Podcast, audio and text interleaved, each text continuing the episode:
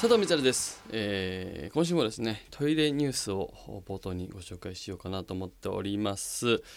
トイレの空室小田急アプリで情報表示ということでですね小田急電鉄株式会社が小田急線に KDDI の KDDI、えー、クラウドトイレ空室管理を導入したことが発表されたと。で6月にスタートしたそうです。小田急電鉄の公式アプリ小田急アプリを利用することで、え、駅構内図で小田急線新宿駅の一部個室トイレの空き状況が確認できますと。このシステムはマグネットセンサーをトイレの扉に取り付けることで開閉状況を把握。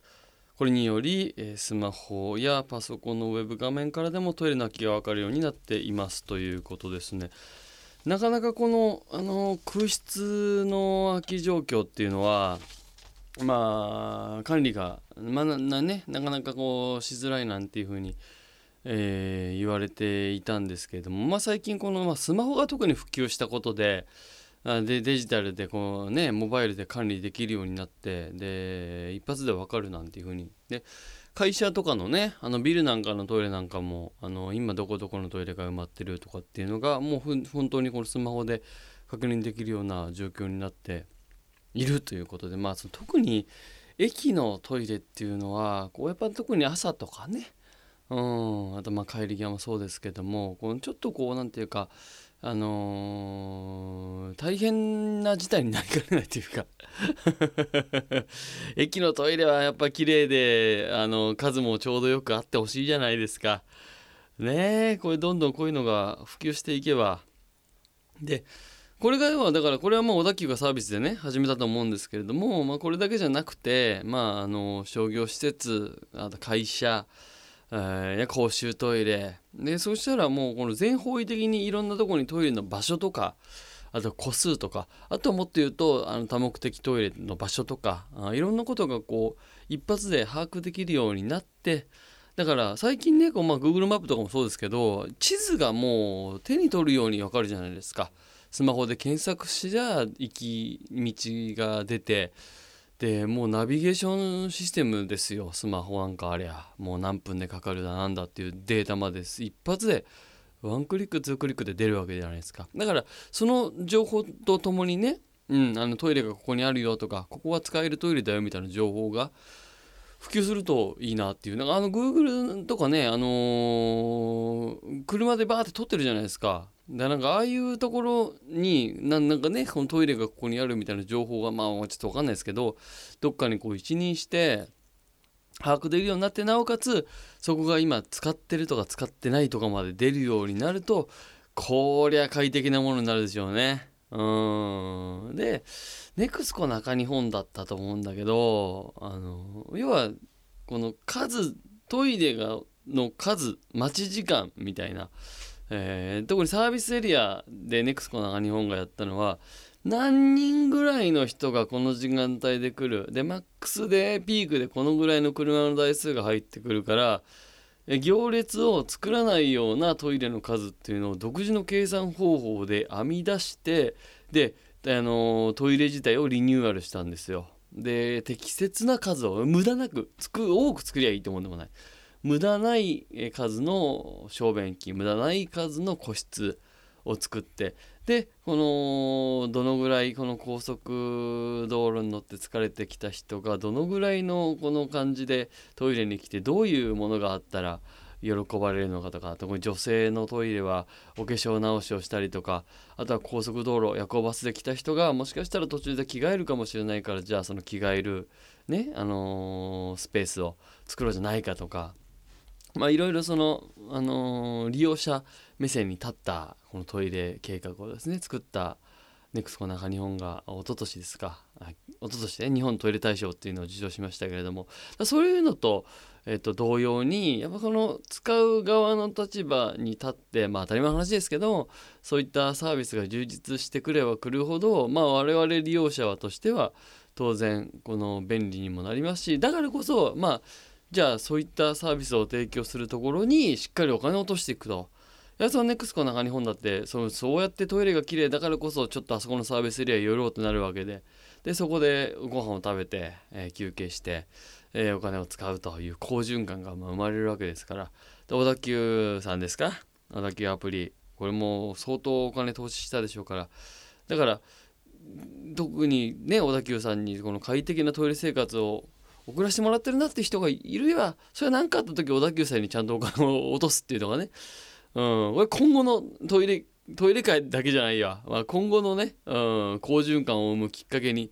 やっぱトイレをきれいにしたトイレの環境を良くしたから売り上げが上がったっていうことをいやあらゆる商業施設ではそうなんですけどこういったねトイレアプリあトイレアプリというか空室を管理するアプリを作ったところの会社がうまいこと経営がいくみたいなことがある方がなんかこの前向きな情報ですよね。ここまでしてくれたのになんか契約かみたいな、うんないんだけどそんなことは。うんなると悲しい話になっちゃうから、うん、こういうサービスをちゃんと提供してくれる小田急さんにもう全面的に拍手なんで、えーまあ、僕も小田急ユーザーとしてはですね非常に嬉しい限りですけどしっかりですね僕も小田急さんがこれこれをやってよかったと思っていただけるようなこの利用者にですねしっかりなっていこうかなというふうに思っております。さあということで、えー番組に参りましょう。佐藤美沙連休休室コントトイレにありそうなツッコミコーナー。コントイレがあったらこんなツッコミあるぞというコーナーです。えーいただいてます。ラジオネーム青コーナー赤松からいただきました。今度トイレにありそうなツッコミ。タンクのところにスポイトホルダーを作るんじゃないよ量あーサイバー量ですかこれは。合ってますか？うん。そうですよね。危なかった。シティハンターもそんなにこのシティハンターに明るくないので量が違う量だったら非常に申し訳ないなっていうふうに。たまにさあるじゃないですか。もうシティハンターなんかもう多分知ってなきゃいけないし、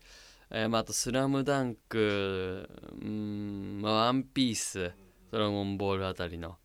絶対にみんなが知っているであろう、あのー、LINE ってありますよね。僕意外とねあの偏ってたんで読んでいるものとかが漫画アニメでいうとやっぱ僕はもう古谷実ああ浅野稲鬼どっぷりみたいなうん、とこがあったんで、まあ、よ読みましたけど、スラムダンクとかもそんなに細かく知らなかったりするんだよな。あと、北斗の拳もあんまり知らない。うん、だから地方のパチンコ番組に出た時にさ、大体北斗の拳の台をやることが多いんだけど、うん、うっすら知ってんのよ。なんか世紀末になんかが起こって、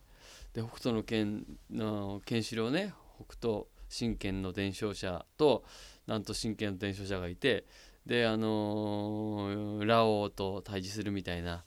うん、ざっくりもう非常に薄い情報しかないからその情報でパチンコをやったら今出ているこのキャラが何なのかよく分かんないから。でそもそもパチンコがそんな詳しくないから何が今熱いのか全然分かんないままやってるっていうのは非常にありますよね。うん続いていきましょう。ラジオネームは青コーナー赤松もう一ついただきました。今度トイレにありそうなツッコミ。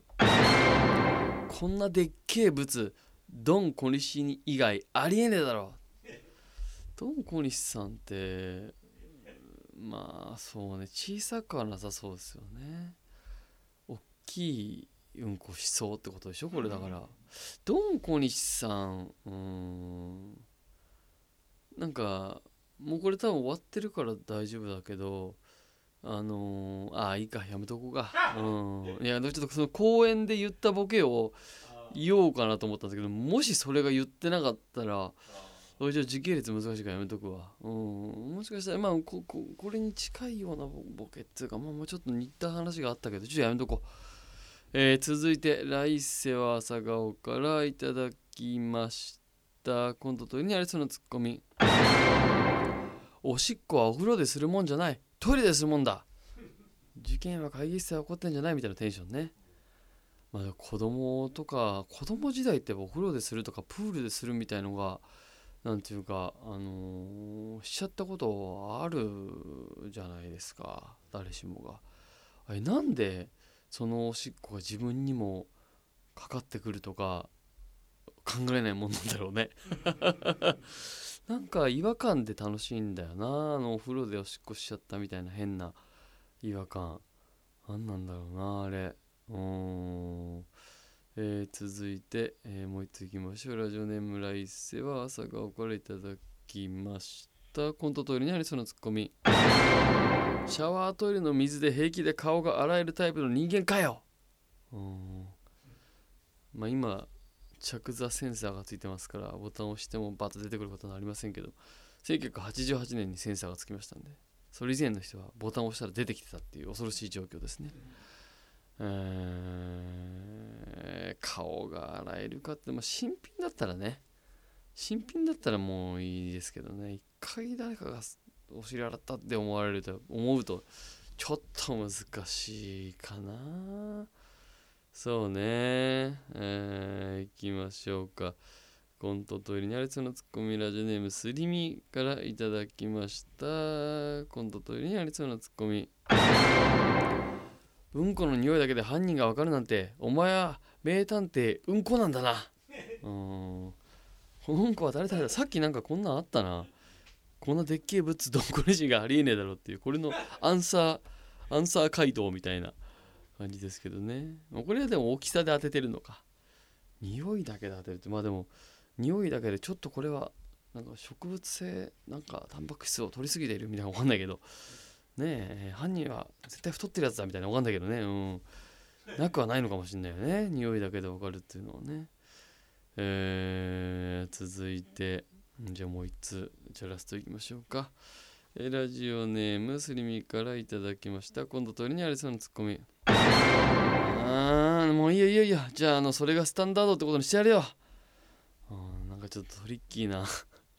トリッキーな用の足し方をしたんでしょうかね。うん。まあうんこの仕方とかおしっこの仕方とかってもうそのそれぞれのスタンダードがそれぞれ持ってるだけだからもしかしたら異常な人とかいるかもしれないですからね。見せてないだけで恐ろしい話です。さあということでコントトイレにありそうなツッコミ引き続きメール募集しております。トイレットアットマーク JORF.CO.JP トレットアットマーク JORF.CO.JP でございます。お待ちしてます。さあということで曲に行きましょう。2曲目です。ジャネット・ケイでウーベイビーベイビー。